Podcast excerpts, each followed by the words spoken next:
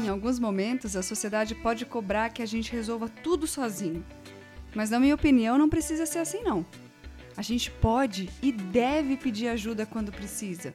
Ninguém é de ferro, nem está acima de qualquer dor. Mas todos têm a opção de pedir ajuda. Se você não confiar em qualquer pessoa, tudo bem. Busque ajuda profissional. Todos passamos por altos e baixos, ficamos tristes, sofremos e temos problemas. Não é vergonha ou demérito afirmar que precisa de uma mão amiga. Na verdade, é reconfortante saber que alguém a estenderá a você. Um beijo.